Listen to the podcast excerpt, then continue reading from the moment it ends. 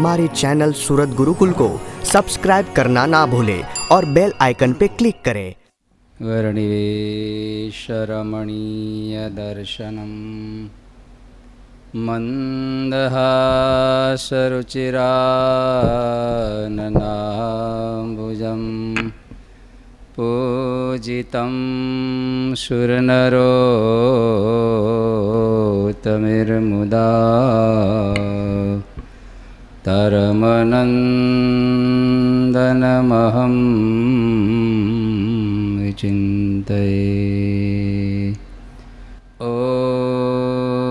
ॐ अवतारिणे श्रीस्वामिनारायणाय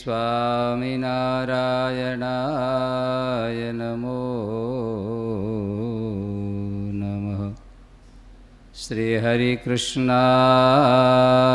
नमो श्रीपूर्णपुरुषोत्तमाय नमो नमः सहजानन्दस्वामी महाराजनी जय हरिकृष्ण महाराजनी जय स्वामिनारायण भगवाननी जय જય સ્વામિનારાયણ. મહારાજે અમારા ત્યાગાશ્રમને યાદ કર્યો. અને એ વખતના સાધુઓ આટલો ત્યાગ, કષ્ટ છતાંય મહારાજે આ શબ્દો કીધા. લોટના ગોળા ખાવાના, અજ્ઞાનીઓના માર ખાવાના પગપાળા ચાલવાનું, ઠંડી ગરમી સહન કરવાની હાર્ડ પરિસ્થિતિને એમાં ઉપરિયામણ એકસો ને ચૌદ પ્રકરણ મહારાજના. આટલો ત્યાગ તપ હોવા છતાંય મહારાજે બે મેણા મારીને શબ્દ આપ્યા કે કોઈ ત્યાગીને એમ થતું હશે કે ભગવાન માટે અમે આટલું સહન કરીએ છીએ. તો આજ અમારી હામું જોઈને અમે જો અહમ કર્યો હોય તો મહારાજ અમને શું કહે છે? એ વખતના એટલા તપ, ત્યાગ અને કષ્ટ સહન કરનારા સંતો પ્રત્યે જો મહારાજ કહેતા હોય ને, આજ અમે જો બોલવા જઈએ કે અમે મહારાજ માટે ઘણું કરીએ છીએ તમને શું કે બોલો. અમારે કોઈ હેસિયત આવે જ નહીં અત્યારે. એટલે ક્યાંય આપણી સાધનાનો અહમ કરવા જેવો નથી. જેને આગળ ધપ્પો હોય ને આપણા કરતાં ઘણા આગળ હોય, એની સામે દ્રષ્ટિ રાખવી જોઈએ. આમ તો એક કૂવામાં ડેડકો હતો. જોયો તમે? જોવાની ક્યાં વાત છે? આપણે એવા છીએ. કૂવાનો ડેડકો અંદર રહેતો હશે એમાં ક્યાંકથી હરવાણી ભેગો સમુદ્રમાંથી ડેડકો આવી ગયો કૂવામાં. ત્યારે કૂવાના ડેડકાએ પૂછ્યું, તમે? તો કે, હું સાગરમાંથી આવું છું. સાગર? એ વળી હું? અરે ભાઈ, સાગર તો બહુ મોટો સાગર. અતિ મોટો સાગર ને અતિ મોટું પાણી. એટલે એણે કીધું, હોય નહીં તો હા હા. પછી કૂવામાં એણે ડેડકા છલાંગ મારી કે આટલું પાણી? કૂવાને ડેડકા છલાંગ મારી એમ. આપણી ઘોડે વધારે મોટી છલાંગ મારી હાથી તો એના કરતાં દરિયો મોટો. ત્રીજી છલાંગ મારી એના કરતાં દરિયો મોટો. આણે એવી છલાંગ મારી કૂવાના તળિયે કે આ કાંઠેથી સામે કિનારે આવ્યો ગયો. આવડો દરિયો, પણ એના કરતાં દરિયો બહુ મોટો. કૂવાનો ડેડકો બોલો હોય નહીં હોય. તે આપણે એવું માની છીએ કે મારા કરતાં કોઈ અધિક ભગત હારો નહીં હોય. મારા કરતાં કોઈ આવો નહીં હોય. કારણ કે આપણે કૂવાના ડેડકા જેવા છીએ. તમે દુનિયામાં જુઓ, અફાળ દુનિયામાં. આ ગામડિયા ગામમાં પચાસ વીઘા જમીન હનતા તો સોવણીને વળ દેતો હોય ને. હવે તો મૂછું રાખતા ને વળ દેતા કંઈક ઊંચા ઊંચા હાલતા, પણ એને ખબર નથી તો સુરત તો જા. એને સુરત વાળાને ખબર નથી બોમ્બે તો જા. બોમ્બે વાળાને ખબર નથી લંડન તો જા. એને ખબર નથી અમેરિકા તો જા. એને ખબર નથી સ્વર્ગમાં તો જા. તો સ્વર્ગવાળાને કે સત્યલોકમાં તો જા. અને સત્ય લોકવાળાને વળ થતા હોય તેને કેવું ભાઈ તો તારા સુખ તો ભગવાને કીધા કાક વિષ્ઠા જેવા છે. કાક વિષ્ઠા માણાની વિષ્ઠા કાગડા ખંડ કાગડાની વિષ્ઠા, કેટલી વેલ્યુ ગણાય નહીં તો બ્રહ્માજી એને કેવું જોઈએ? ભાઈ, તમારા સુખ કરતાં આગળ પ્રધાન પુરુષના સુખ. પ્રધાન પુરુષવાળાને કહેવું જોઈએ? મહામાય પુરુષને કહેવું જોઈએ? અક્ષરને ક્યાં પુરુષો તમને સુખ? આ જો માપતા આવે ને તો અહમ ઓગળી જાય. આપણો અહમ ઓગાળવા માટે એક જ છે મહારાજનો મહિમા. આપણા કરતાં અગ્રેસર ભક્તનો મહિમા, આપણા પૂર્વકાલીન ભક્તોનો જો એની એને જીવન હળખાવવું જોઈએ. એક છોકરાને સોમાંથી છત્રી મારે કહેવા. અને બીજો એક છોકરો નાપાસ થયો. તો એને કીધું તમારા છોકરાને છત્રી માર્ક દેવા? હું છત્રી મારે? ફલાણા છોકરાને ખાલી હોવામાંથી પચી આવ્યા છે મારા છોકરાને છત્રી તો આવ્યા બોલો, એને ગુમાન હતું. અરે, તારી ભલી થાય. કે હોમાંથી પચી આવે એની હરખાવાનો હોય કે હોમાંથી અઠ્ઠાણું આવે એની હરખાવાનો હોય? પણ આપણે મોટે ભાગે આપણું વ્યક્તિત્વ ક્યાં હરખાવીએ? કારણ કે આપણે બધાનો એક ધંધો છે કે આપણો ઈગો ડેવલપ કરવો. આપણો ધંધો જ આખી જિંદગીનો એક છે. કોઈ પ્રકારે હું બરાબર હોવું જોઈએ. અને હું ક્યારે બરાબર થાય? આપણા કરતાં નીચે આરે આપણે હરખાવીએ ને, એટલે આપણો ઈગો ઊંચો આવે. ઓલા કરતાં હું ઊંચો. આપણે ગુરુકુળમાં ટાવર ઉપર કોઈ છોકરો ગયો હોય ને, તો નીચે મેદાનમાં છોકરા હોય ને અંગૂઠો દેખાડે. હે. પણ તું ક્યાં ઊંચો છો? ટાવર ઊંચો હે, પણ એને થાય જ. મોટા ભાગના ત્યાગી ગ્રહસ્થ ભગતને નીચા જ માનતા હોય. શું કામ? આશ્રમ એટલો બધો ઊંચો છે ને, એટલે આશ્રમ ઉપર ગયો એ બીજા નીચા જ માને પણ જેને આગળ જવું છે, એને ત્યાં ત્યાં રહેવું હોય તો નો પ્રોબ્લેમ બૂચ બંધ કરી દેવું. પણ જેને આગળ જવું છે, આપણા કરતાં આગળના, આગળને આગળના જોવું જોઈએ, આગળ જોવું જોઈએ. આ બધા ઇકોનોમીમાં રિલાયન્સ કંપની બધી મોટી મોટી કંપની હોય ને પાછળ ન હોય આગળની કંપની વાળા અમે એક એકથી દસમાં છે, પણ એકમાં, એકથી દસમાં નવમો નંબર છે. મારે હજી આઠમો, મારા કરતાં આ નવ, આઠ જણા આગળ છે. એને હમ ઉજન જોર કરે, એને હમ ઉજન જોર કરે. તો આગળ જાય. આપણે સત્સંગમાં આગળ જવું હોય તો આપણા કરતાં વધારે આગળ હોય, એની હા હું જોઈએ. ભલે આપણો ઇકો ઈગો ડાઉન થાય થોડો, પણ મનમાં એવું થાય થોડો, ઈગો ન રહે. પણ ઈગા કરતાં આગળ જવું એ મહત્વની વસ્તુ છે. ત્યારે મહારાજે જ કીધું કે, સંતો, તમને એવું થતું છે કે અમે ઘણો ત્યાગ કરીએ છીએ, સહન કરીએ છીએ, મહારાજની આજ્ઞામાં ટૂંક ટૂંક થાય છે, પણ પૂર્વકાલીન મોટા મોટા ચક્રવર્તી રાજાઓ હામું તો જુઓ.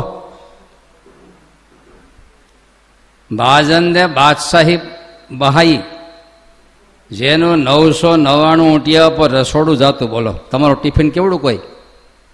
તમારું ટિફિન. આનું નવસો નવ્વાણું ઊંટિયા ઉપર આખું રસોડું જતું મોદી ખાનું આવો મોટો બાજન રાજા. પણ આખી તિલાંજલિ આપીને ઈશ્વરને માર્ગે ચાલતો થઈ ગયો. ભારતનું રાજ તો આખું જંબુ દ્વીપ. ભારત નહીં, પૃથ્વી આખી આવી ગઈ. છતાં એને છોડી પુલહાશ્રમમાં જઈને મારા ઈશ્વરની આરાધના કરી. ગોપીચંદ, હજી તો યુવાની અવસ્થા. છોડી અને ઈશ્વરને માર્ગે જતા રહ્યા. કેવા મોટા મોટા માંધાતાઓ આ તમને કીધું એ ભાઈ, આવો, બેદી. અને તમે જો વરાછા રોડથી સેવામાં આવ્યા તમને એમ થાય જોયું, સાધુના ફોનથી હું આવી ગયો. પણ ઓલા અઢારને તો ખાલી ચિઠ્ઠીને આધારે રજવાડાઓ છોડીને સાધુ થઈને આવી ગયા હતા. તમને કીધું ભાઈ, સાધુના કપડાં પહેરીને આવો. આવો. પણ ન છૂટાય. થોડુંક કરીને તો અહંબો આવી જાય. હા નાની જેટલી હોય, નાનકડો ખાડો પીડ્યો શેત વરસાદ પડે તો છલકી જાય, બોલો. હવે તો રાજકોટમાં નથી ગુરુકુળ અમે ભણતા ત્યારે બાજુમાં લલ્લુડી નદી હતી. નામ લલ્લુડી પાડ્યું હતું. ભણતા ત્યારની વાત છે. ત્યાર પછી અત્યારે એપાર્ટમેન્ટ થઈ ગયા. થોડોક વરસાદ પડે ને ત્યાં બે કાંઠે ઘોડાપુર આવી જશે તું. પણ વરસાદ બંધ થાય દસમી મિનિટે કાંઈ ન હોય પાછું. હા લલ્લુડી ખાલી.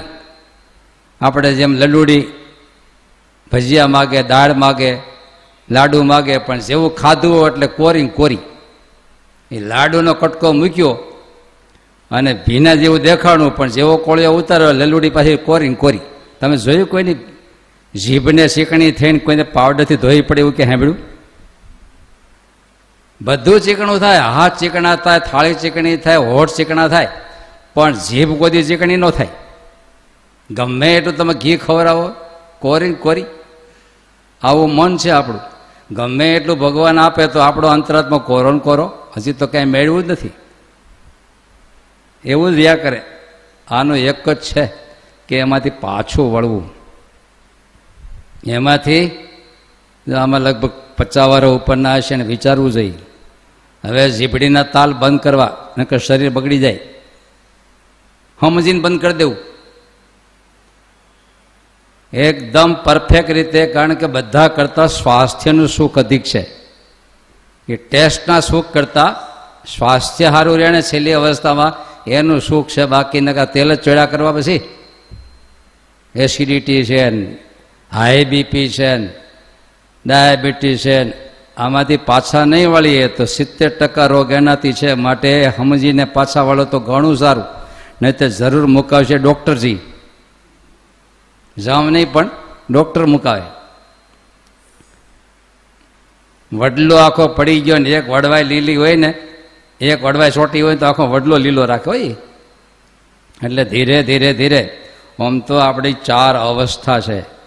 આર્ય સંસ્કૃતિના આર્ય માનવ, એની ચાર અવસ્થા છે. શૈશવ્ય વ્યસ્ત વિદ્યાનામ, યૌવને ધન એશિણામ, વાર્ધક્ય મુનિ વૃત્તિનામ, યોગે યોગે નાંત્ય તનુ ત્યજામ. શૈશવ્ય વ્યસ્ત વિદ્યાના બાલ્ય અવસ્થામાં વિદ્યા ભણનારા કે તો શીખનારા ખૂબ શીખે. પહેલી અવસ્થામાં બહુ શીખવું જોઈએ. અમે છોકરા એક બેઠા હતા ને વચ્ચે, ત્યાં વાદળા આમ જતા હતા. મેં કીધા ક્યાં જાય છે? તો ખબર નહીં, મેં પાણી ભરવા જાય છે આ. ગામડામાં એવું કે ને, આકાશમાં વાદળા દોડતા હોય ને છોકરા સમજાય જો છોકરા આ પાણી ભરવા જાય છે, પછી શું કરશે? વરસે એમ. પણ પહેલી અવસ્થામાં કંઈક શીખે તો બીજી અવસ્થામાં પાંચ પૈસા મેળવી શકે, પોતાનું ડેવલપ કરી શકે, વિકાસ કરી શકે. દરેકે પહેલી અવસ્થામાં શીખવું જ જોઈએ. આપણે નાના સંતો પાઠશાળા જો નવસારી પાઠશાળા ખોલી છે.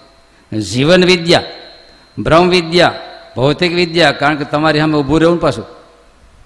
પણ હવે તો છોકરા પાસે ઇંગ્લિશ મીડિયમમાં અમને કંઈ અમારે નહીં હાલી કોઈ. એ લોકોને ઇંગ્લિશ ભણવું પડશે હવે. તો જે સિસ્ટમ કારણ કે અમારો એક બિઝનેસ તો છે જ ને, કયો? જીવને ભગવાન ઓળખાવા. અમારે મંત્રનું સેલિંગ કરવાનું છે, સ્વામિનારાયણ મહામંત્રનું સેલિંગ કરવાનું, કારણ કે અમારા આદ્ય ગુરુ કહી ગયા છે. તમને જેમ તમારા દાદા કહી ગયા છે ને, ખૂબ પૈસા ભેળો કરજો. તો અમને અમારા દાદા કહી ગયા છે, પાંદરે પાંદરે સ્વામિનારાયણ કરજો. અને ગુરુદેવ શાસ્ત્રી મારા સુધી કહી ગયા છે જાજાજી, ભગવાન ભજે એવું કરજો. એટલે અમારે મોટું સેલિંગ કરવું પડે છે, ઉપાસનાનું સેલિંગ જીવને જીવ જીવના હૃદયમાં મહારાજની મૂર્તિ પધરાવા નીકળવાનું છે. જીવજીના મુખમાં ભગવાન સ્વામિનારાયણનો મંત્ર રટાવાનો છે. જીવજીને શિક્ષાપત્રી પણ જીવન આપવાનું છે. ત્યારે આ સિસ્ટમ અમારે સેલિંગ કરવાનું, પણ સેલિંગ કરતી વખતે હામો એ સમજે એવું કંઈ કરવું પડશે ને? હવે એ ઇંગ્લિશ મીડિયમવાળો તમે ગુજરાતીમાં બોલ્યા કરે, શું સેલિંગ થાય? ત્યારે જો નવસારીમાં અત્યારે સંતો પાઠશાળામાં ભણતા હોય, પાર્ષદો ભણતા હોય આખે આખી જીવન વિદ્યા. કેમ વાળવું, કેમ રસોડું કરવું, કેમ આરતી ઉતારવી, વાઘા ઠાકોરજી કેમ ધરાવવા? સંસ્કૃત, ઇંગ્લિશ, સંગીત, સંવાદો બધું શીખવું પડે, કારણ કે જીવન તત્વ અને શાસ્ત્રી મહારાજ એવું કહેતા અમને સંતોને તમને કંઈ કહેવાની વસ્તુ છે નહીં કંઈ? એ સાધુ તો હાથ હમેલ્યો હોવો જોઈએ. એમાં ખબર પડે? એટલે જ કહું છું, હવે નવી પેઢીને તમારી ઘોડે ભણાવી પડશે ને કે અમારું હવે હાથ હમેલ્યું નહીં હાલે તમારી આગળ. હાથ હમેલીઓનો અર્થ જૂના વખતમાં બળદ હતા. એ હાથ જગ્યાએ જો કોષ હાલે ગાડે ચાલે, જાનમાં હાલે એ વાવણીમાં હાલે, દંતાળમાં હાલે, હાથ ઠેકાણે હાલે બળદીઓ પરફેક્ટ અને પૂરી કિંમત હોય એની. અને એમાંથી પાંચ ઠેકાણે હાલે તો એની કિંમત ડાઉન થતી જાય. તો સાત જગ્યાએ, એનો અર્થ એક્સપર્ટ બધે ચાલે એમ. આપણે જીવનમાં શું કરવું? અમારા સંતોને ખાસ કહેતા, રસોઈ મહારાજનો થાળ કરતા આવડવું જોઈએ, મહારાજને આગળ કીર્તન ગાતા આવડવું જોઈએ, કથા કરતા આવડવું જોઈએ. હે, મંદિર બાંધતા આવડવું જોઈએ, હાથ હમેલીઓ સાધુ હોવો જોઈએ. અને જો બ્રહ્માનંદ સ્વામી શિલ્પકળા મંદિરો બાંધે, કીર્તન રચે, અને મોટા મોટા માણસોને જો આ જુનાગઢનું મંદિર અટકાયું બ્રહ્માંડ સિંહ મોકલવા પડે. આપણે શાસ્ત્રીમાં રહેતા, એ હાથ હમેલ્યા નહીં, પણ હો હમેલ્યા હતા. સ્વામીના જીવનમાં તમે જુઓ તો એક કલા બાકી નહોતી. બધી જ વસ્તુ પરફેક્ટ મને ખબર છે, ઓફિસ આગળ ઓલો હોલ છે, એક કોઈ ખબર છે ને? ઓફિસની આગળ હોલ છે. એનો પાયો નાખવો હતો, સ્વામીએ લાકડી લઈને એક લાકડી બે લાકડી, ખોદો પાયો અહીંયા. આમ એક લાકડી બે લાકડી, ખોદો પાયો. લાકડીથી માપી લીધું, બોલો. યજ્ઞ કુણ થતા હોય તો લાકડીનું માપ. બધી બાબતમાં તૈયાર. અને એવા સદગુરુ હતા ત્યારે એની પરંપરામાં આટલા સરસ સંતો વેરિએશનવાળા છે તમે આખો દીમાં કથાઓ સાંભળો છો ને? કેટલા વક્તાઓ તમારી સામે હાથ પીડ આવી જાય છે. કેટલા સંગીતકારો સામે આવી જાય છે. કેટલા લેખકો આવી જાય છે. વિવેક સ્વામીને અમારે કોઈ નાટકો ભજવવા હતા વિંશતિ મહોત્સવ કરવો હતો. પાંચ દીમાં હો નાટક ભજવવાના હતા. વિવેક સંગતને લખો. તો સવારે લખે, મુંબઈ મોકલાય રેકોર્ડિંગ થઈને પાંચ વાગે આવી જાય, રાતે પ્રેક્ટિસ થઈ જાય અને નવ વાગે ભજવાઈ જાય. પાંચ દિવસમાં એસી નાટકો ભજાઈ ગયા. જે આપણે સત્સંગમાં હજી વિંશતિ મહોત્સવના ઘણા જોવે છે. લેખકો, નૃત્યકારો, ગાયકો, કારણ કે સ્વામીના સંપ્રદાય ભાઈ. ભક્તિનો સંપ્રદાય હોય ત્યારે એને બધા ગુણ જોઈએ. હમણાં ત્યાગનો સંપ્રદાય હોય તો કાંઈ ન જોઈએ. પણ ભક્તિની સંપ્રદાય છે. આપણો શાક ઓછો હોય તો કલેક્ટર હોતી ટિફિન મગાવે. પત્રકારો હોતે આવે કે અમને શાક ઉત્સવમાં તેડાવ્યું છે એમ. હવે શાક એટલે રીંગણાનું શાક. પણ એ જ છે ને. સ્વામિનારાયણનો મગજ. મગજનું ઇંગ્લિશ શું થાય? માઇન્ડ સ્વામિનારાયણનો મગજનો અર્થ શું થાય? Mind of Swaminarayan. સ્વામિનારાયણનું માઇન્ડ વિચારધારા તમે જુઓ, આજે દુનિયામાં વખણાય છે. તમને એકવાર મેં કીધેલું અમે બેંગ્લોર જતી વખતે બોમ્બેના એરપોર્ટ ઉપર બેઠા હતા અને મહુવાના બે ચાર સુગ્ન માણસો અમે બેઠા અમને એને પૂછ્યું, તમે કહે મેં સુરતથી આવી? જવું છે બેંગ્લોર? તો અમારે બેંગ્લોર જ જવું છે. પછી વાતમાં વાત નીકળી એમાં જ એક બોલ્યો કે બધું સ્વામિનારાયણ હાથમાં વી જાય કેમ ભાઈ? લૂંટારા છીએ અમે? તો કે, ના ના, ચોવીસ કલાક મંદિર પીડ્યા જોઈને કેટલું મોટું કવર કરતા જઈશ કે. કારણ કે મહારાજનું બળ અને સ્વામીના સંપ્રદાય એના સંતો કેટલા બધી બાબતમાં રેડી મહારાજ વિચરતા વિચરતા ગઢપુર પધાર્યા. અને ગઢપુરમાં મહામુક્તાત્મા લીમ એ લીમ વૃક્ષ લીમડો નથી. એ લીમ વૃક્ષ રૂપે સાક્ષાત મુક્તાત્મા પ્રગટા. કારણ કે મારા પુરુષોત્તમ નારાયણ પધારવાના છે ને, અને એને જે હૃદયનો ભાવ છે એ પ્રમાણે મુક્તો પોતપોતાની સેવા કરતા હોય. ક્યારેક? હવે તમે કલ્પના કરો, વન વિચરણ કરતી વખતે કૈલાસમાંથી પધારીને શું આપ્યું? હાથો આપ્યો. ને ભગવાનને કે હાથો આપવાનો? હાથવો આપ્યો. શું કામ? એ વખતે ભગવાનની ઈચ્છા શું હતી? જલેબી ખાવાની ઈચ્છા નહોતી. કારણ કે રોમ રોમમાં ત્યાગ હતો, એ ટાણે જલેબી કીધું ઉડાડ નાખત. જોને લોજપુરના આશ્રમ આવ્યા અને એ વખતે આસન પાથરું સંતોએ ઉડાડ નાખ્યું ને. પચાસ કરોડ યોજન પૃથ્વી મૂકીને આસન, કેટલો ત્યાગ ખુમારી કેવી છે? એક ભગતે તમારી જેવા કીધું, મહારાજ, મોટા માણસ સમાધિ કરાવો ને. જો ખુમારી નીકળી મહારાજના હૃદયમાંથી મોટા માણસ તો ધનને રાજ આપે, અમારે ધનને રાજ શું લે અમારે તો આંખી વેચીને ધ્યાન કરવું. અને ભગવાનના ભક્તોનો સત્સંગ રાખવો એ અમારું તાસીર છે એમ. ત્યારે અક્ષરધામના મુક્તો પણ મહારાજની મરજી પ્રમાણે કોઈ છત્ર બને, કોઈ પાદુકા બને, કોઈ સામર બનતા હોય. મહારાજની મરજી પ્રમાણે. તો આ મહામુક્ત અક્ષરધામના લીમ વૃક્ષ બનીને પધાર્યા, બોલો. કેટલા વર્ષો સુધી મહારાજ એના વચ્ચે વિરાજમાન થયા. અને એ વખતે સભાના મધ્ય ભાગમાં મહારાજ વિરાજમાન. અને સંતો આગળ દેવાનંદ સ્વામી, મુક્તાનંદ સ્વામી સંકીર્તન કરતા હતા. તમને લોકો એટલા બધા બેઠા છો, કીધું તો આપણે સંકીર્તન કરવું છે. કે સ્વામી, મને ફાવે નહીં, ગળું નથી ગળું. માળો પાંચ કિલો કાંઈ ખાઈ જાય, તો ગળાવીને પેટમાં જાય છે ક્યાંથી? પણ રેડી થવું જોઈએ, મહારાજને રીઝવવા માટે બધું જ કરવું જોઈએ. આ વખતનો આપણો જન્મ એક જ નક્કી કર્યું કે મહારાજને મોટા સંતોને રીઝવવા છે આ વખતે. રાજી કરી લેવા છે. દરિયાને તળિયે પડેલા મુક્તા ફળની કોઈની તાકાત નથી મૂઠડી ભરીને આવે. પણ એ દરિયો ચંદ્રમાને જોઈને જો ખળભળી ઉઠે, તો એ તળિયેથી ખળભળે ને ત્યારે તળિયાથી પડેલા મોતી એ મોજાની અંદર કાફડે ઠલવાતા હોય ત્યારે જ્યાં ફેરનારા હોય ને એને હોત મુઠ્ઠી ભરાઈ જાય. કારણ કે દરિયો ખળભળી ઉઠો, એમ ભગવાન કે સંત જ્યારે ખળભળી ઉઠે ને, ત્યારે શું ન આપે કલ્પના આવે તમને? તો કોઈ પ્રકારે આપણે જે મોક્ષ મેળવવો છે ને, એ રાજીપો રાજીપો ને રાજીપો તમે ધન રળો છો, કીર્તિ રળો છો, મોટું મોટું રળો છે, પણ રળવા જેવું શું છે? રળવા જેવું શું છે? સાધન નહીં. સાધન બિચારા શું કરે? એ તો ગુણાતીતાંશમાં લખ્યું છે. કોહ જોડીને કોઈ વાડી કરે? વી પચીસ ક્યારાના પોલા થાય, એમાં જો પંદર, વીસ ગધેડા કરી ગયા, તો પૂરું થઈ જાય. પણ જ્યારે અંધરાધાર વરસાદ પડે આખી પૃથ્વી અત્યારની ઘોડે વાવણી થઈ જાય અને પછી જે પાક થાય, અબજો ટન પશુ ખાય, પક્ષી ખાય, માણા ખાય, ખૂટે કોઈ દી? ત્યારે કૃપા સાધ્ય સંપ્રદાય છે, કૃપા સાધ્ય આપણો મોક્ષ છે. રામાનુજ પરંપરાનું તત્વચિંતન. પ્રસન્ન ભગવાન મોક્ષમ દદાતી. રાજી થયેલો ભગવાન જીવનું કાંડું પકડી અને મોક્ષ આપે છે માટે માનતાની અમે એટલું એકાદશી કરી માટે મોક્ષ થઈ જાય.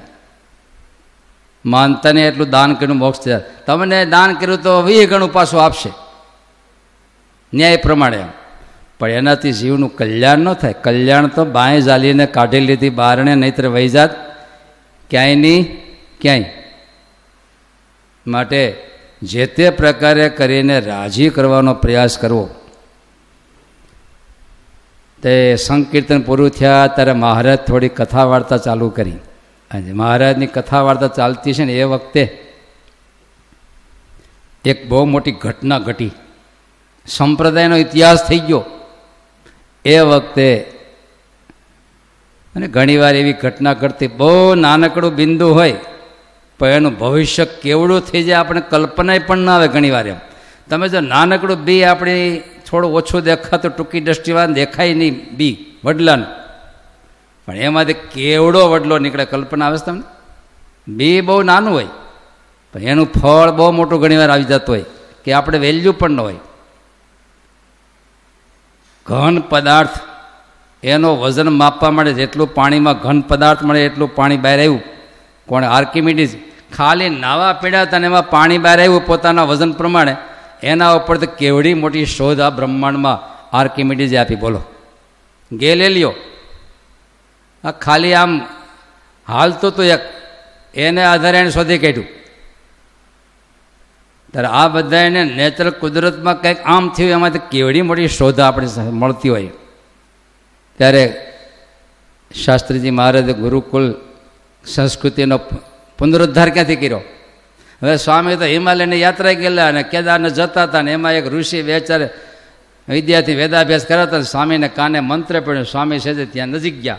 અને મંત્ર સાંભળી અને સ્વામીના દિલમાં સંકલ્પ ક્યાં કંઈ લેવા દેવા આવડી મોટી પરંપરા આખા ભારત વર્ષમાં? આજે તો ઠેર ઠેર એની શાખાઓ ખુલી. America, London. પણ ક્યાંથી બિંદુ આવ્યું? ખાલી મહાપુરુષના હૃદયમાં ત્યાંથી સંકલ્પ થયો કે આ સરસ ગુરુ પાસે વિદ્યાર્થીઓ અને આ સિસ્ટમ ત્યાંથી શાસ્ત્રીમાં એનો સંકલ્પ થયો. અને આજે લાખો જીવાત્માઓ જો મારી સામે બેઠા છો, એમાંથી પચીસ ટકા તો ભૂતપૂર્વ વિદ્યાર્થીઓ છે. અમે ભૂતપૂર્વ છીએ. ગુરુકુલનો તો અમે તમારી સામે ન બેઠા હોત. આપણે હોત જ નહીં એમ કહો ને? હું કરતા હતી ભગવાન બચાવે એવું કરતા હોત. પણ આજે આવા સદગુરુના હૃદયમાંથી બિંદુ થયું. આમ તો શાસ્ત્રી મારે કહેતા, એક બ્રાહ્મણને બાવાની જોડી. સ્વામી કહેતા, હું બાવો અને ત્રિભુવનભાઈ બ્રાહ્મણ, અમારી બેની જોડે. એમાં ત્યાં ગુરુકુલનો પાયો નખાયો. અને ત્રિભુવનભાઈને પણ કાયમ આવતા વિદ્યાર્થી વાતો બહુ સંભાળતા. અને એણે વિદ્યા સાથે સદવિદ્યાના સિંચન કરે સ્નેહથી.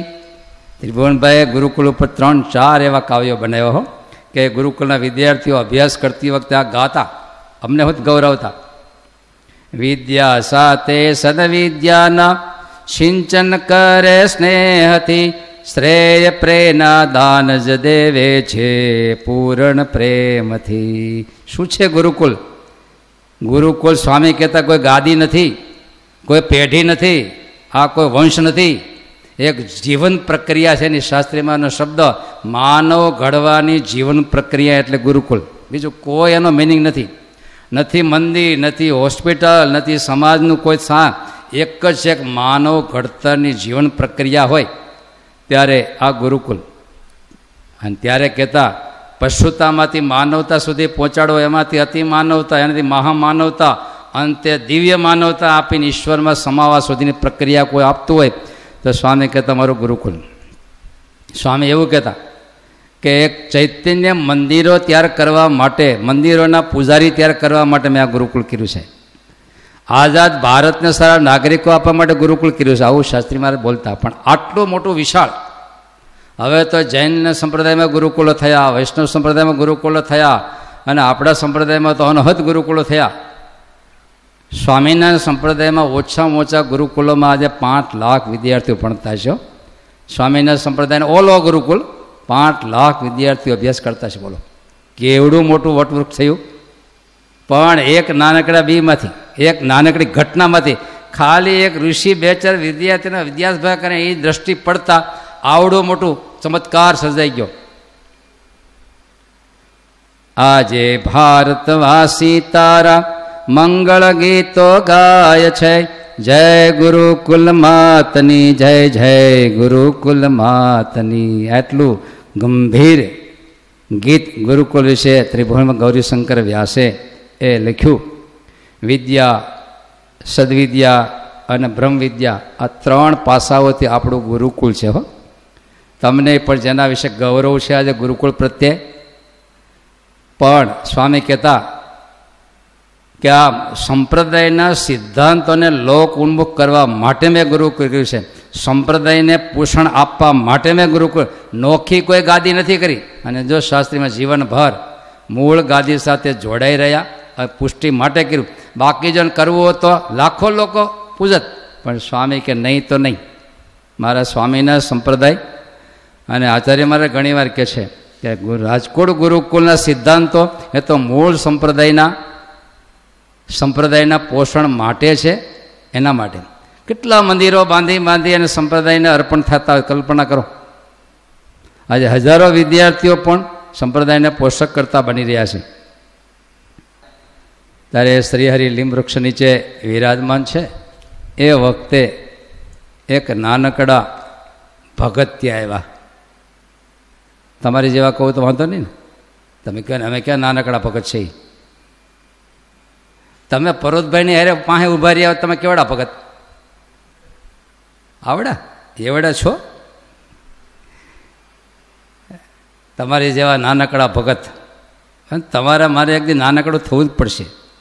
નહીં થાય ને તો આમને પથ્થર જેવા આટા માર્યા કશું જન્મો જન્મ આ જીવન પૂરું થાય તો આપણો ઈગો શૂન્ય થઈ જવો જોઈએ. જો આટલો ઈગો રહી ગયો, તો પાછો એમાંથી ભટકણ ચાલુ થવાનું છે. માટે જેમ આપણે બીજી બધી સાધનાઓ કરી, ધર્મ પાળવાનો પ્રયાસ કરી, પણ આપણો ઈગો ઓછો કરવાનો પ્રયાસ કરજો. પણ મોટે ભાગે તો જેમ જેમ આપણે જૂના થતા જાય, એમ ઈગો વધે છે, ઘટે. વધતો જાય છે એ આ પ્રોબ્લેમ છે, ચિત્તને બમણો ફેર ચડે. બ્રહ્માનંદ સ્વામી કીર્તન લખ્યું છે. જેમ જેમ ભજન કરતા જેમ ઈગો વધતો જાય છે પ્રોબ્લેમ છે. તમે ભગત છો? તમને પૂછ્યા હોય, તમે હારા ભગત છો? કે નથી સાચું બોલજો એટલું જ આપ આપણને ખબર છે હું હારા માયલો ભગત છું ઈગો તમને એવું કે ઈગા માટે બે શિંગડા છે એવું ના રે ના આપણને ખબર છે કે હું હારો ભગત છું આ આપણો ઈગો હારો ભગત છે એમ અમને ખબર છે કે અમે હારા સાધુ છે એમ આ ઈગો અને એમાં આપણા કરતાં બીજાને નીચો કહીએ ને એ ઈગો હા હા હા જાની માવો ખાઈ ચાલો એનો અર્થ હું જ ખાતો ઈગો કોઈ પણને આપણા કરતાં નીચો કીધો એ આપણો ઈગો, આપણો ચાળી ખાય છે. માટે એક દિવસ ઈગો તોડવો છે. હંમેશા ઊંચી દ્રષ્ટિ રાખો ને તો ઈગો તૂટે. નીચી દ્રષ્ટિ રાખશો એટલે ઈગો વધશે. હંમેશા આપણા લિસ્ટમાં તમે કોના કરતાં કરતાં આગળ છો? તો બહુ મોટો લિસ્ટ હોય. તમે કોના કરતાં નાના છે? લિસ્ટ બહુ નાનું હોય છે આપણે. હોય જ નહીં જોકે કારણ કે બધા કરતાં આપણે આગળ છીએ. માટે સત્સંગમાં આવીને બીજું બધું તો ઘણું કરશો. માળા કરશો, પૂજા કરશો, બધું કરજો, પણ આ ધંધો હોત કરજો કયો? દિવસે દિવસે દિવસે મહિમા સમજી અને ભગવાન ભગવાનના ભક્તના દાસાનું દાસ. આ શબ્દ મહારાજના હૃદયમાંથી અતિ પવિત્રપણે નીકળ્યો છો. દાસાનું દાસ દાસાનું દાસ. ભગવાનના દાસના અનુદાસ. આમાં આપણે જીવવાનું છે. ત્યારે એ વખતે ભક્તરાજ બહુ નાનકડા ભક્તરાજ ખીમા સુથાર એને ગામડેથી સ્પેશિયલ મહારાજે બોલાવી અને ગઢપુરમાં રાખ્યા ત્રણેય ભાઈને બોલાય કે મહારાજ કંઈ ગામડું છોડો અને ગઢપુરમાં રહેવા વહી આવો અને ગઢપુરમાં રહેવામાં એ બોલાવી લીધા બોલો હશે પૂર્વના કંઈક મહારાજ પોતે બીજા ગામથી ગઢપુરમાં રહેવા માટે બોલાવી લીધા ત્રણેય ભાઈઓને અને ત્યાં રહેતાય તો એક ખીમા સુથાર મહારાજ પાસે આવીને સભામાં પાછું દંડવત પીડા કરવા. દંડવત કરીને મહારાજને પગે મહારાજ કે, કેમ ખીમા સુથાર બોલાવ્યા એટલે નજીક એવા અને મહારાજ પાસે આવી અને દંડવત આપણા સંપ્રદાયમાં બહુ મોટી વાત છે. દંડવત દંડ જેમ પડે એમ પડવાનું મહારાજના ચરણોમાં. ઇસ્ત્રી ભાંગી જાય એવું નહીં વિચારવાનું. શું છે એ નહીં વિચારવાનું, પણ મહારાજ પાસે ગયા એટલે ચરણોમાં આ આપણી દાસત્વ પરંપરા છે. આપણી બ્રહ્મહમ કૃષ્ણ દાસોસ્મી, દાસ પરંપરા, દાસ તો અમે છે ચરણોમાં. ત્યારે મહારાજ કેટલા નિયમિત દંડવત કરતા તમે કલ્પના કરો, વર્ષોની યાત્રા અને સુખ સ્વામી એક પ્રણામ મહારાજ એક દિવસ અધિક કર્યો. એક દિવસ વર્ષોને મધ્યે મહારાજ એક પ્રણામ અધિક કર્યો તો સુખ સ્વામી પકડી પડ્યા. કેમ મહારાજ? એક પ્રણામ અધિક કર્યો. આપણને કોઈ પકડી પાડે?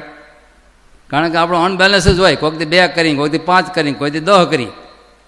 પણ મહારાજ, કેટલા નિયમિત આ સંપ્રદાયના સંસ્થાપક મેનેજમેન્ટ પાવર તમે જુઓ. ત્યારે આ સંપ્રદાયમાં આટલું નિયમિતતા ચાલે છો કારણ કે આના સંસ્થાપક પુરુષોત્તમ નારાયણ આ લોકમાં આવ્યા તો કેટલા નિયમિત છે. વર્ષોને મધ્ય એક પ્રણામ એક દિવસ અધિક કર્યો, તો એ સમય પકડી પડે તો નિયમિતતા કેટલી છે? બીજા નંબરે સંતો મહારાજની ક્રિયાને કેટલું પયાન પાન કરતા હશે, ગણતા હશે? અને ત્યારે કીધું હોય ને, દંડવત, આગળ પાછળની ખબર કે મહારાજ કાયમ એટલા દંડવત કરે છે, નિયમિત. અને ત્યારે મારે લખ્યું છે, આઠો પહોર આત્મવિચાર કરતો હોય, પણ એક ઘડી જો વિષયનો વિચાર કરે, તો આઠો પહોરનો આત્માનો વિચાર ધૂળમાં મળી જાય. ક્યાંય ખંડિત નહીં થવા દેવાનું થોડુંક આમ કરશો તો આ ધૂળમાં મળી જશે. અને મારે લખ્યું, નિત્ય નિરંતર પાંચ વાર્તાનું નિત્ય એમ નહીં, નિરંતર પાંચ વાર્તાનું અનુસંધાન મારે રાખે છે. માટે આપણે ટીપે ટીપે આપણું જે કરીએ છીએ ને, એકદમ પરફેક્ટ, નિયમિત કરતા રહેશું કરતા રહેશું કરતા રહેશું, તો ચોક્કસ મારો વાલો એન કે પ્રકાર આવશે.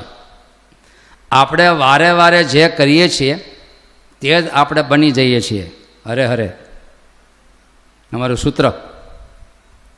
યાદ રાખજો. આપણે જે વારે વારે કરીએ છીએ ને, એ જ વસ્તુ આપણે બની જઈએ છીએ તમે જો વારે વારે ભક્તિ કરતા, તમે ભક્ત બની જવાના. અને વારે વારે ચોરી કરતા હોય તો? ચોર બની જવાના. તમે વારે વારે જે કરતા છો તો તમે અને જો વારે વારે નફટાઈ કરતા છો નફટ બની જવાના આપણે. તો જે તમે કરો છો એ તમારો અંતરાત્મા બનતા બનતા બનતા બનતા લખ્યું છે, કર્મોનો પરિપાકી સ્વભાવ. સ્વભાવ પોતાનો ભાવ બની જાય. પોતાનું વ્યક્તિત્વ બની જાય. તો શું વારે વારે કરવું? આપણે જેવું થવું છે ને એ વારે વારે કરવું. તમારે ભગત થવું હોય તો વારે વારે ભક્તિ કરવી. જ્ઞાની થવું હોય તો વારે વારે શાસ્ત્ર વાંચવું. તમે વારે વારે ઘેરે સંકલ્પ કરો સાધુ થઈ જાઓ, સાધુ સાધુ થઈ જાઓ તમે. પછી સાધુ થાવ, પહેલાં હાદા થઈ જાઓ પહેલાં હાદા થવાની પ્રેક્ટિસ કરો. પહેલું સાદું થવું, પછી સાદું થવું. શ્રેષ્ઠતા એ કોઈ કાર્ય નથી, પણ શું ટેવથી થયેલ બંધારણ છે. સૂત્ર હમળે છે તમને? આપણું શ્રેષ્ઠતા, શ્રેષ્ઠ વ્યક્તિત્વ એ કોઈ એક વખતનું કાર્ય નથી. એક શું ટેવ કાયમને ટેવ, એનું આપણા જીવનમાં થયેલું બંધારણ. તમને સૂત્ર સમજાતું ખબર નથી. કારણ કે આ તો આપણો વ્યક્તિત્વ અંદરની વાતો છે. એ સમજવી થોડી આંકરી તો હોય. આપ કોઈ પણ શ્રેષ્ઠ વ્યક્તિ કે શ્રેષ્ઠતા. એ શ્રેષ્ઠતા છે શું? એક વખતના કાર્યથી શ્રેષ્ઠતા ન મળે. પણ લાંબા શું ટેવ કાયમની શું ટેવ એનું જે આપણા અંતરમાં બંધારણ થઈ જાય, એનું નામ આપણી શ્રેષ્ઠતા કહેવાય. આપણે કાયમ કથા સાંભળવાની હોય? બોલો. કાયમ કથા સાંભળવાની? પણ એ પ્રેરણા કાયમ ટકે છે? તમને કથા કામ યાદ રહેશે? કથા યાદ રહેશે? ભૂલી જવાય છે. હું માથાકૂટ કરવી કારણ? યાદ રહેતું હું માથાકૂટ કરવી એમ? તો તમે કાયમ સ્નાન કરો છો? સ્નાન કરી કલાક થાય તો પરસો વળી જાય. શું કરવાનું પાછું? તો હું કામ સ્નાન કરવું પછી? રહેતું નથી સ્નાન કરેલું? સ્નાન કરે બે કલાક પરસો વળી જાય તો સ્નાન શું કર્યા કરવું પછી? ન કરવું જોઈએ ને. તો એ સ્નાન કરી પાછું. એ જ પ્રકારે તમે ખાવ છો, છ કલાક પછી ભૂખ લાગી જાય છે ને. તો રહેતું તો નથી પેટમાં, હું કામનું? ન ખાવું જોઈએ ને હવે? પણ ખબર ન પડે અને એનો અંશ આપણામાં જમા થતો હોય. કરેલું કોઈ જાતું, કરેલું પાપ ન જાતું હોય તો કરેલું પુણ્ય શું કામ જાય?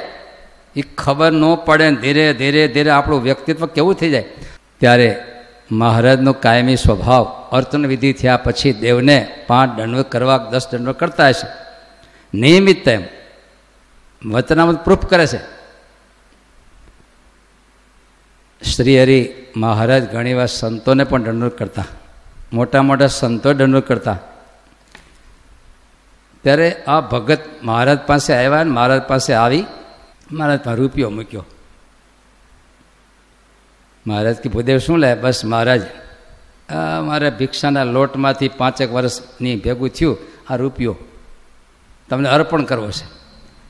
મહારાજ હાથમાં મહારાજ કે, ભૂદેવ, આ રૂપિયો મને આપ્યો એના કરતાં તમારું પાઘડું જો ફાટી ગયેલું છે, એ લઈ લો ને. તમારું અંગરખું ફાટી ગયેલું છે, નવું લઈ લો અરે મહારાજ, પાઘડું નવું લઉં અંગરખું નવું લઉં, તમને હું દઉં? પ્રાસ મેળવો, બોલો. પાઘડું નવું લઉં, અંગરખું નવું લઉં, તમને હું દઉં? કલ્પના કરો ક્યાં હૃદયની ભક્તિ. અને આવા ભક્તોનો ભાવ સ્વીકારવા માટે અક્ષરધામમાંથી મારા મહારાજ આવ્યા છે ભિક્ષાના લોટમાંથી ઉત્પન્ન કરેલો એક રૂપિયો મહારાજને આપતી વખતે મહારાજનું હૃદય કેવું છે કેટલો મહારાજનો એનો ભક્તિભાવ? કરોડો રૂપિયા નહીં, પણ એક રૂપિયામાં મારો મહારાજ તૃપ્ત થઈ ગયો છે ને? ત્યારે પદાર્થ તો પ્રતિક છે, નિમિત્ત માત્ર છે. આપણી ક્રિયા નિમિત્ત માત્ર છે, આપણે નિમિત્ત માત્ર છે. પણ આપણા હૃદયનો ભાવ છે ને, એ પૂર્ણ કક્ષા ઈશ્વર એને ગ્રહણ કરતા હોય છે. માટે કોઈ પણ ક્રિયા છે ને એને મહિમાપૂર્ણ ભાવથી કરવી. કોઈ પણ ક્રિયા કરો એ પ્રેમ ભાવથી કરતાં શીખો. મહારાજે અંગીકાર કરશે એમ. ગીતાજી, જે આપણું હિન્દુનું વિશ્વશાસ્ત્ર કહેવાય. અને ગ્રહસ્થ માટે ખાસ ગીતાજી છે અમારા કરતાય. કારણ કે યુદ્ધ કરવાનું છે અને એવા સમયમાં અર્જુન ઢીલા પીડ્યા છે, તો સંસારમાં આપણે આપણું કર્તવ્ય કર્મ કરતાં કરતાં કેવી રીતે ઈશ્વરને રાખવા ત્યારે કર્મયોગ, જ્ઞાનયોગ ને ભક્તિયોગ ત્રણેયનું કોલોબરેશન કરી અને ગીતાનું નિર્માણ થયું. છ છ અધ્યાય છે. છ અધ્યાય કર્મયોગના, છ અધ્યાય જ્ઞાનયોગના, છ અધ્યાય ભક્તિયોગના છે. પણ રહસ્યમય છે. યુદ્ધસ્વત મામ અનુસાર, તું તારું કર્તવ્ય કર્મ કરતો જા અને મારું સ્મરણ ભેગું રાખજે. અને બાકીનું બધું છોડી મારા વચન પ્રમાણે કરજે. જા, તું સફળ. કલ્પના કરો. ગુરુને હત્યા થઈ. દાદાની હત્યા થઈ. કાકા, મામા, આખા પરિવારને છતાંય નરનારાયણ દેવની જય. આ શું છે? કંઈક રહસ્ય છે? બહુ ઊંડું રહસ્ય છે. બહુ ઊંડું. હવે આ સંતો સત્સંગમાં નીકળ્યા હોય અને એનો આમ બેઠા હોય, લોકો, હે સાધુ મહાત્મા, તો જો. પણ એ રહસ્ય નહીં સમજી શકે. આ ગીતાજીની, ગીતાજી ઉપર ભાષ્ય ગોપાળાન સ્વામી લખ્યું. આપણા મોટા સંતો કેટલા વિદ્વાન કે ગીતા ઉપર વિશ્વ લેવલમાં આપણો સંપ્રદાય વૈદિક છે, સિદ્ધ કરવા માટે ગીતા પર ભાષ્ય લખી, એના ઉપર સુખ સ્વામી એનો પાસે અર્થ ખુલાસા માટે ટીકા લખી. અને એ ટીકામાં એક શબ્દ લખ્યો છે. અમે નાની અવસ્થામાં વાંચેલું અને સંતોને તો ભણાવેલું હતી. વેચર સંતોને. અને એ વખતે શબ્દ બીજા અધ્યાયના, પહેલા અધ્યાયના ભાષ્યમાં જ આવ્યો હતો કે સ્વામિનારાયણના સાધુ આક્રોશ કરેલા વિધવાએ સ્વામિનારાયણના સાધુ નિવૃત્તિ માર્ગવાળા ન કહેવાય એમ. પ્રવૃત્તિ માર્ગવાળા કહેવાય. ચોવીસ કલાક મંડ્યા જ તો. નથી મીડ્યા. તમારા કરતાં જાજુ અમે કામ કરતા છું આખો દી. પણ રહસ્ય શું છે? એ ભૂગર્ભમાં છે. દુનિયા ચોવીસ કલાક કામ કરે ક્યાં પ્રેરક બળથી? લોભના પ્રેરક બળથી. પોતાના બાળ બચ્ચાના મમત્વના પ્રેરક બળથી. કીર્તનના પ્રેરક બળથી. પણ સંતો ચોવીસ કલાક ક્યાં પરિબળથી કામ કરતા હશે? બહુ મોટી વાત છે. ત્યાં રહસ્ય છે. ત્યારે સુખ સ્વામી એક નામનો શબ્દ લખ્યો. સંસ્કૃત શબ્દ છે. પણ આટલો સમય મારી ભેગા રહીને તમને થોડું ઘણું સંસ્કૃત આવડી ગયો હવે મને લાગે છે એવું જો લાંબુ ગાડું આપણું હેલું, તો તમે હો તે સંસ્કૃત ભણી જાવ એવું લાગે છે. રાગા ચેષ્ટા એ પ્રવૃત્તિ. પોતાના રાગથી, પોતાના અહમથી પોતાના ઇન્દ્રિયને લાડ કરવાથી જે પ્રવૃત્તિ થાય, એ એ પ્રવૃત્તિ છે ને એ પ્રવૃત્તિ કહેવાય. પણ કેવા મારા ઠાકોર પોતાનો એક ટકોય જ્યાં રાગ નથી, પોતાને ક્યાંય મમત્વ નથી, અને છતાંય જે પ્રવૃત્તિ કરે છે ને એ તો પરમ ભક્તિ કહેવાય. પરમ ભક્તિ કહેવાય. માળા કરવી એ સાધન ભક્તિ છે, અને મહારાજ માટે જે ફના થઈ જવું એ બધી પ્રેમલક્ષણા ભક્તિ કહેવાય. પણ આ વસ્તુ મોટી વસ્તુ છે આપણે. ત્યારે સેવા કરનારા સાધુ સંતો એની હામું જોઈને જો કોઈ કહે, એક ઘટના તમને કહું? મહારાજ ઉન્મત ગંગા જોઈશ તમે? ઉન્મત ગંગા જોઈ છે ઉગા મેળીવાળાને બહુ નજીક થાય.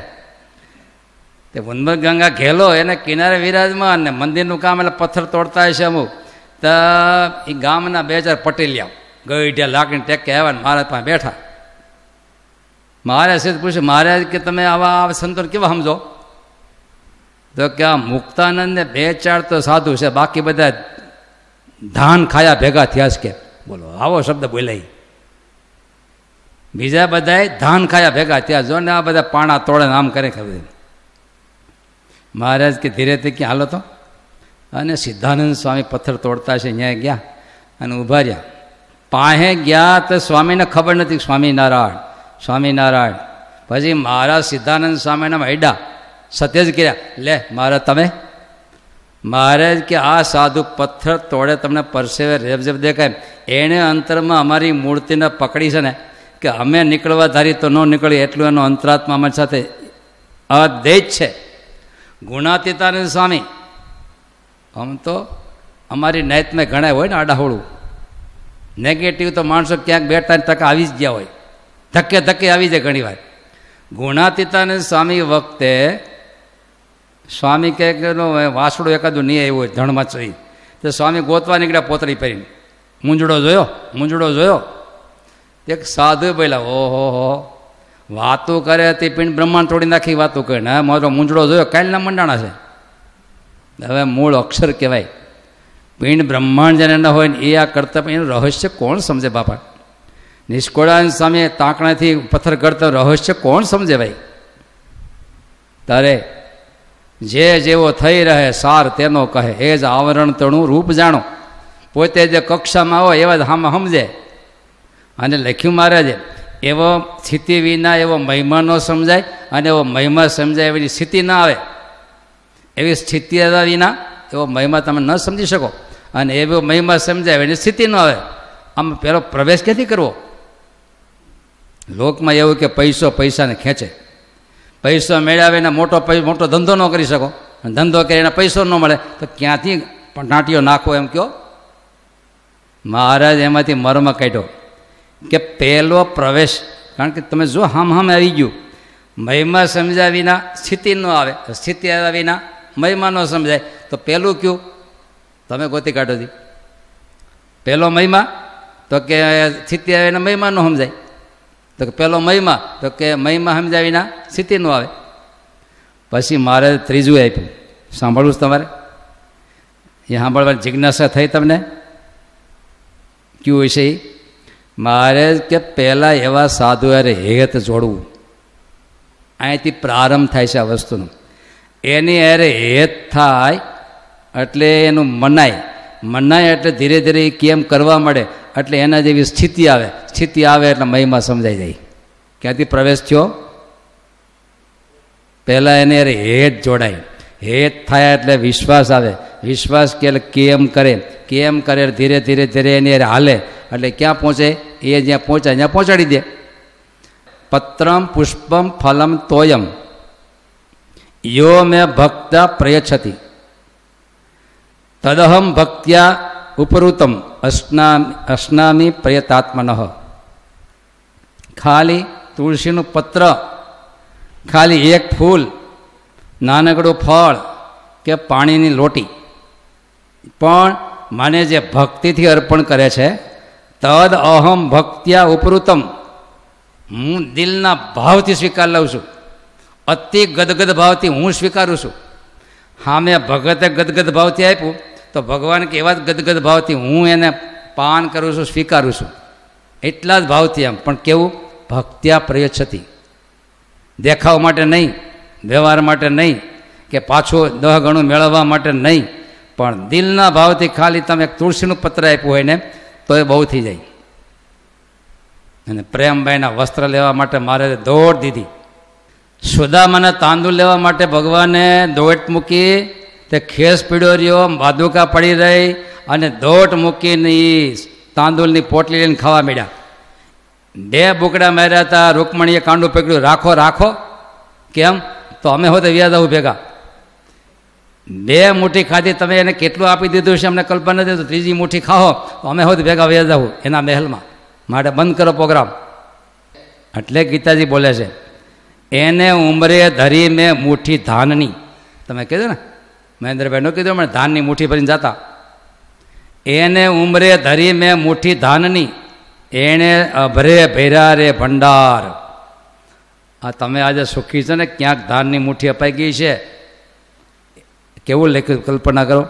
એને ઉમરે ધરી મેં મુઠ્ઠી ધાનને એણે અભરે ભેરા રે ભંડાર. આ પાક લઈને બે ગાડા ભરીને જ્યારે અનાજ ઘરે લાવતી વખતે શા માટે? તો કે એ વખતે પાંચ મુઠ્ઠી વાવ્યું તો ને? એટલે બે ગાડા ભરીને ઘરે આવ્યું. મેં તો મંદિરે વાળેલા પગથિયા કોક દીક આ આટલું કોરોના હતું. છતાં બીક મૂકીને પાંચ દસ જુવાનને ક્યારેક આવતા અને અમારા સંતો જે કે મને તોડવા જ્યાં હોય ત્યાં મેઘદાને બીક નહીં લાગતી હોય એમાં? કે અમને કંઈક આમાં અડી જાય તો?